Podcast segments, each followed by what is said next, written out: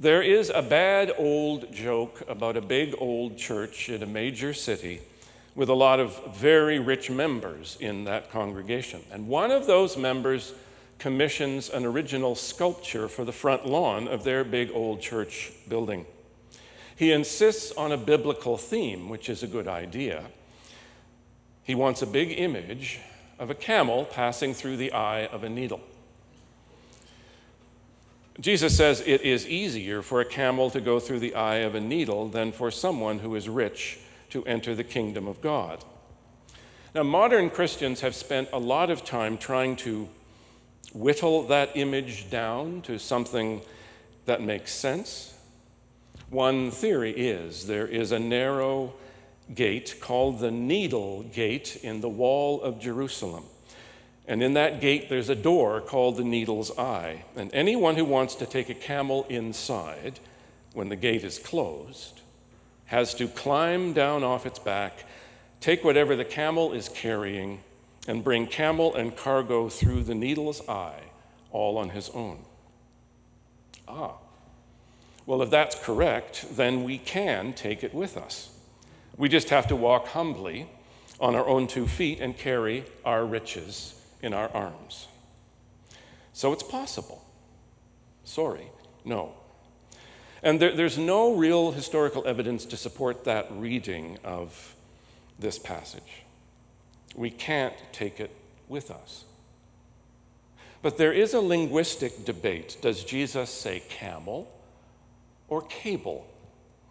The words sound different in English, but in the, the Greek that Mark wrote and the Aramaic that Jesus spoke, they're just one vowel sound apart.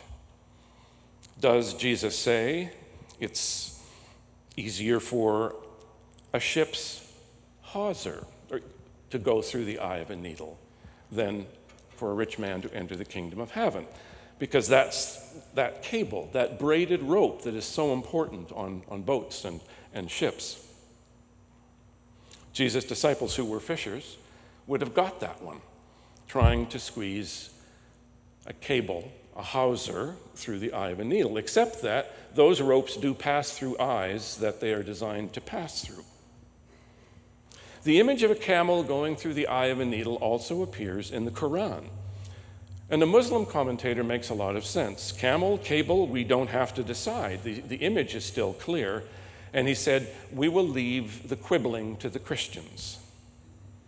But I think we have trouble sometimes believing that Jesus could exaggerate for effect, that Jesus could use preposterous images. We don't think Jesus should use hyperbole because, after all, we are supposed to take all his words literally, aren't we?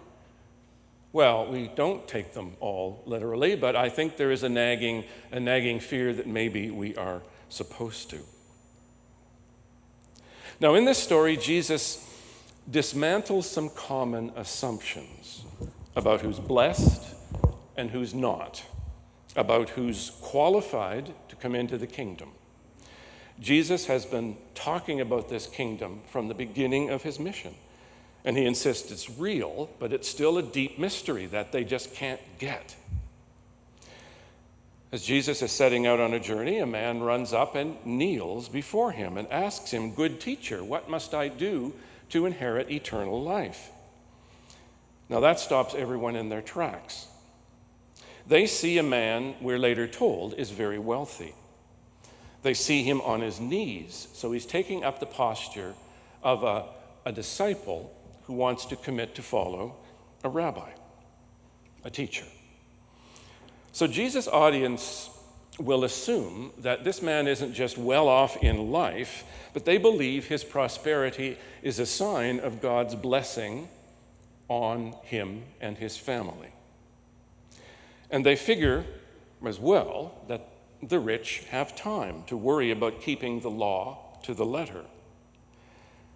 The poor, who have to work and work hard, don't have time to dot all the ritual I's and cross all the T's of observance of the law.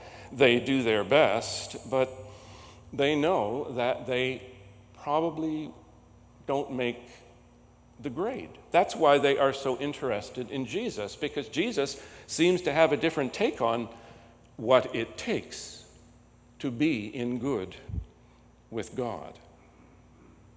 But what does this rich, blessed, and obedient man, this passionate man, need from Jesus?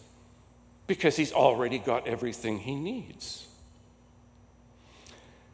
The man asks, What good teacher, what must I do to inherit eternal life?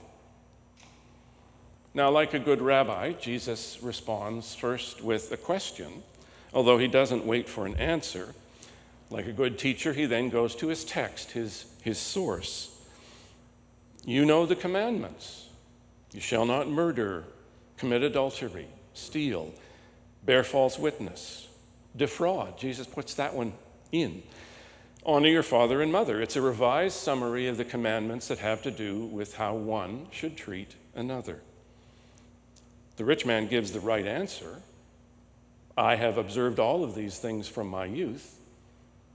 Everybody's conditioned to think that's the right answer.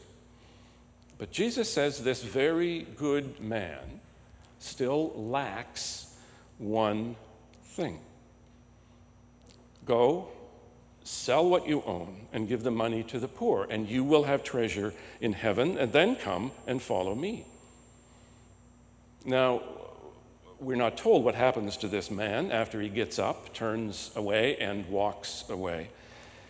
This is a teaching moment for Jesus and his disciples, and as far as Mark is concerned, the man doesn't matter anymore. But we do know what happens when Jesus' disciples respond to Jesus' words. Mark says they and everybody else are perplexed. And Jesus doesn't help with his talk about camels or cables and needles. Preposterous, impossible. And Jesus hears them muttering then who can be saved if not even the righteous rich can get into the kingdom? Jesus cuts in. For mortals, it's impossible. For God, all things are possible.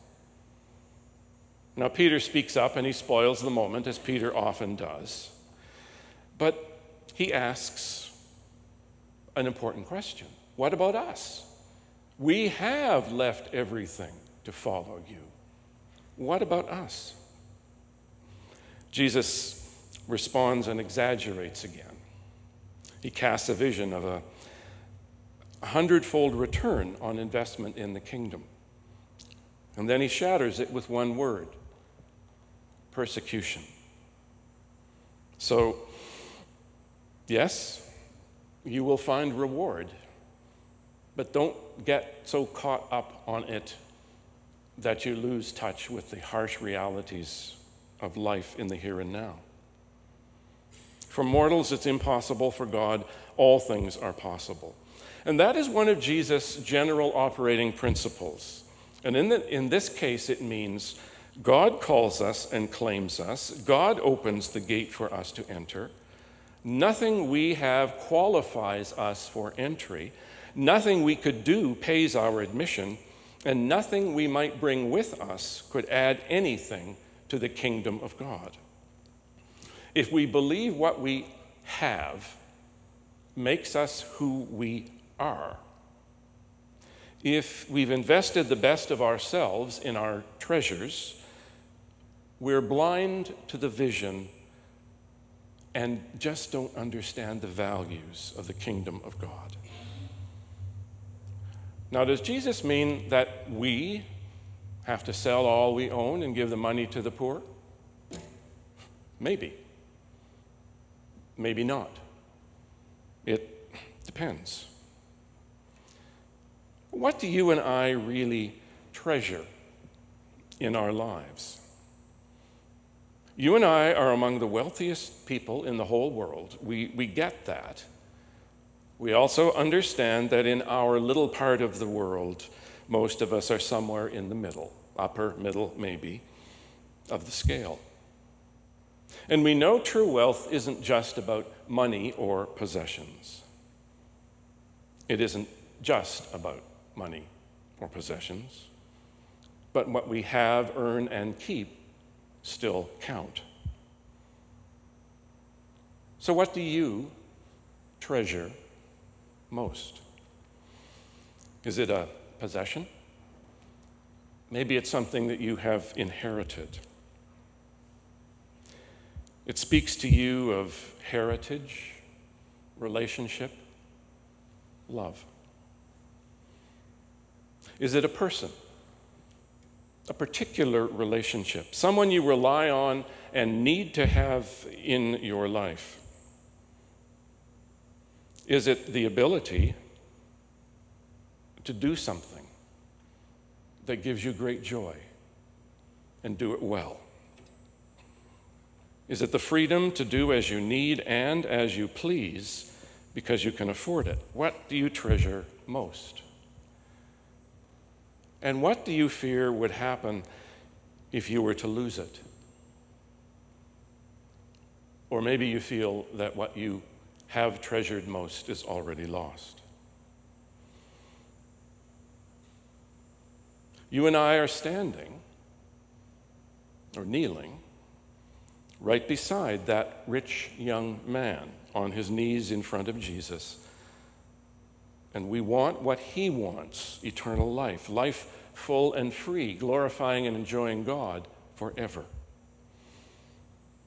We want that because we know if we get it and live it, we'll change the world. And not just for ourselves, but for everyone. That's the kingdom of God. We know what Jesus will tell the rich young man to do. We know what he will do turn away and walk away. But let's imagine Jesus' words take hold in that rich young man's heart. And let's hope he's not lost to the kingdom. But what will Jesus say to us? Maybe he will ask, What do you treasure most? Tell me about it. What happens? What do you feel? What do you experience when you hold it? What do you do? Because your treasure is yours. Does your treasure set you free or does it hold you back? That inheritance, that legacy, and all the good things it represents, that relationship, the person you love so much in body and soul or in memory, that ability, that obviously God given gift that makes you feel so good when you use it, your wealth, and the freedom it affords you to do as you need and as you please. Does your treasure set you free, or does it hold you back? Does it make you close your hands tight, or does it relax your grip? Does just the thought of your treasure make you so happy you just have to share your joy with someone? Or does it make you afraid that you'll lose it, so you want to hide it and hide with it? If what we treasure, if what we value most in life sets us free to share, to welcome, to serve, to make a difference in the world, then we have treasure in heaven too. And yes, that may mean as it has meant for some over time to let go of everything, it can also mean putting everything we have to work in service of the kingdom. And then we'll discover we're already in the kingdom.